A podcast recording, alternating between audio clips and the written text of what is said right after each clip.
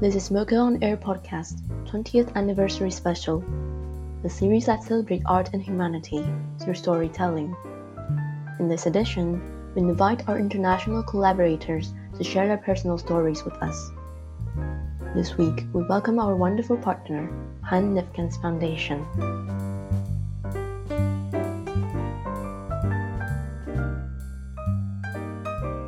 When I first received the invitation from MoCA Taipei uh, to participate to this special project, uh, a million ideas uh, uh about my personal experience with art uh, popped into my mind.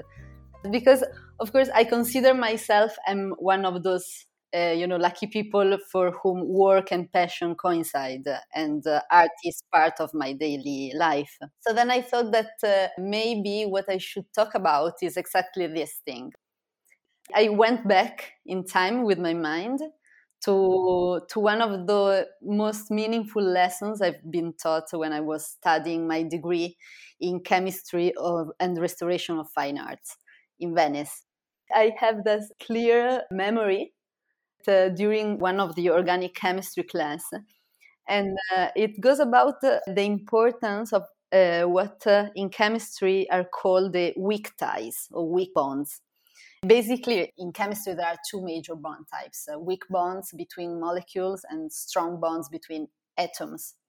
Strong chemical bonds are the intramolecular forces that hold atoms together inside the molecules. All atoms and molecules have a weak attraction for each other. This is called also the van der Waals attraction.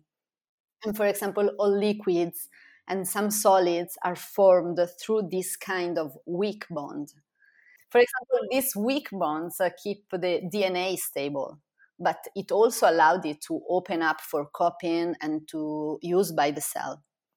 And when I learned this thing, I had this like an intuition that this could have been applied to our own relationships and our in the world.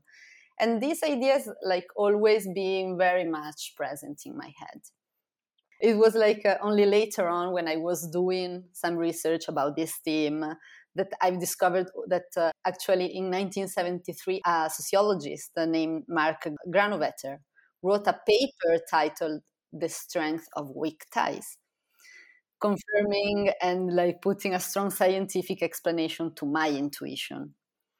I can quote him here. I, he said, such weak ties are of importance not only in a person's manipulation of network, but also in that they are the channels through which ideas, influences, or information socially distant from a person may reach him. So he was suggesting that the more we focus on our strong ties, the less we are exposed to the different novel, exciting ideas that can really shake up the way we do things. So that's where my thought uh. So after my degree in chemistry of restoration, I moved to Ecuador because of work, and then uh, I decided to move to Barcelona after some years, and there I studied a master in art history, focus on contemporary art uh, this time. And then after uh, again after some years, I moved back to Italy, which is where I live now. And so during all these years that I was uh, uh, moving around, uh, I thought uh, a lot about this lesson that I had uh, in the first years of the university about the importance of weak bonds. Because, of course, I felt the power of this net made by all the people I've met who lives all around the world and often people that I don't even know in person, as uh, in this case with the MoCA Taipei which I feel very close because uh, of our recent collaboration with the Han Nefkens Foundation. Also, the Han Nefkens Foundation is the perfect example of this system of what I'm talking about. Because first, I've met Hilde Teerlinck, who is the director of the foundation, when I was working in an art gallery in Barcelona. And we get to know each other better over the months. Uh, and then I've met Mr. Han Nefkens, and I've started this wonderful collaboration. And I think about how life changed in the last year because of the COVID emergency, you know. I feel even more uh, strongly the power of these weak ties that we are talking about uh, with the people.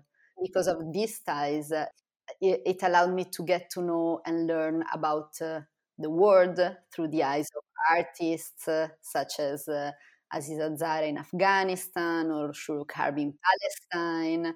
We worked with uh, Korakrit Arunanondchai in Thailand, uh, Thao Nguyen Phan in Vietnam, and with Musquiqui Chihying in Taipei.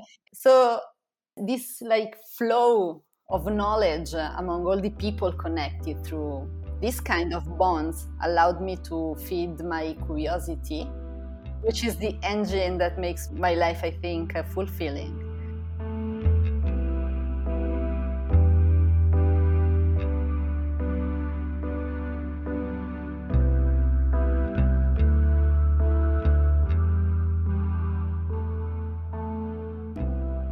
So, um, some years ago, um, I went on a trip to Seoul, South Korea, and I went there actually for a meeting at Art Sonje Art Center. Also, after the meeting, together with the director, we visited the building, and she introduced me to a very beautiful exhibition they had at, at the moment. It was actually a solo exhibition of Francis Alÿs he's a well-known Belgian artist, and he he lives in Mexico, and he had just like me left his home country in his twenties to live abroad. So we are both, born and grew up in Belgium. Francis Alÿs is an artist whose work I have been following for, for a long time now. And I've always been fully inspired by his work. But this exhibition in, in Korea was different, however. This exhibition touched me in new ways. Especially the works were exposed over several floors, and they were like fragments of life. They fully engaged with everyday life.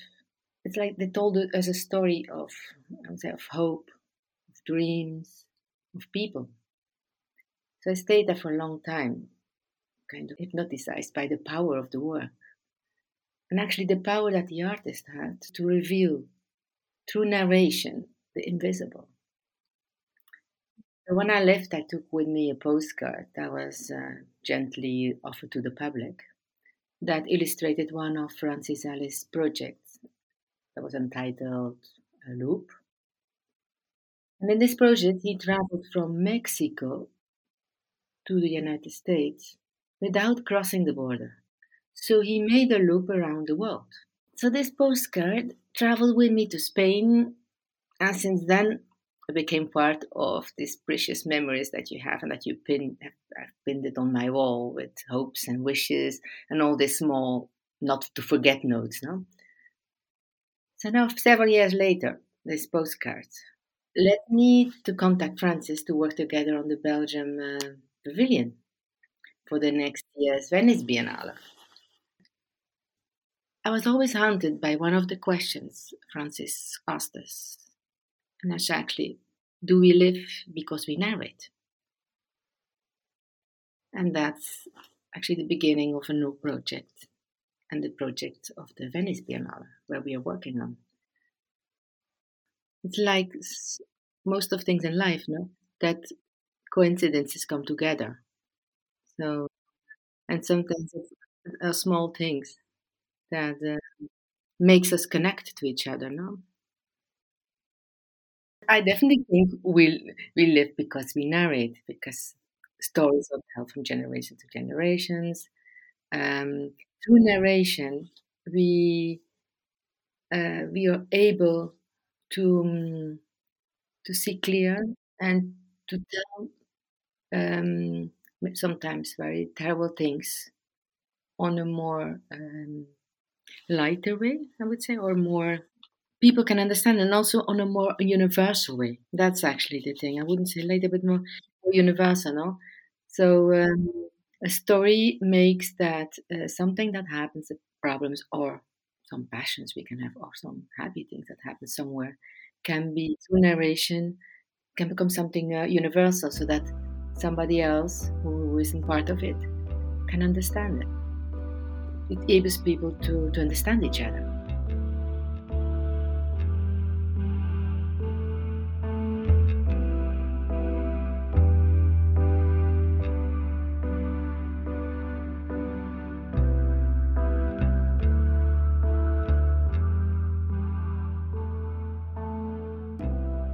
One morning, when I looked at the early Renaissance painting of a Madonna and Child that hung in the house where I grew up, it was as if I saw it for the very first time, even though had been there my entire life. I noticed the gentle way the Madonna held the child in her arms, her head slightly tilted towards him, her eyes half closed and a serene expression on her face. The child, dressed in white cloth, seemed to be peacefully asleep in her lap. The Madonna's pale skin contrasted with her long black hair, her dark robe, and the background of small gold flowers. I was moved by the painting. Even though, as a 10 year old, I wasn't able to put it into words, I sensed that it expressed tenderness, even vulnerability.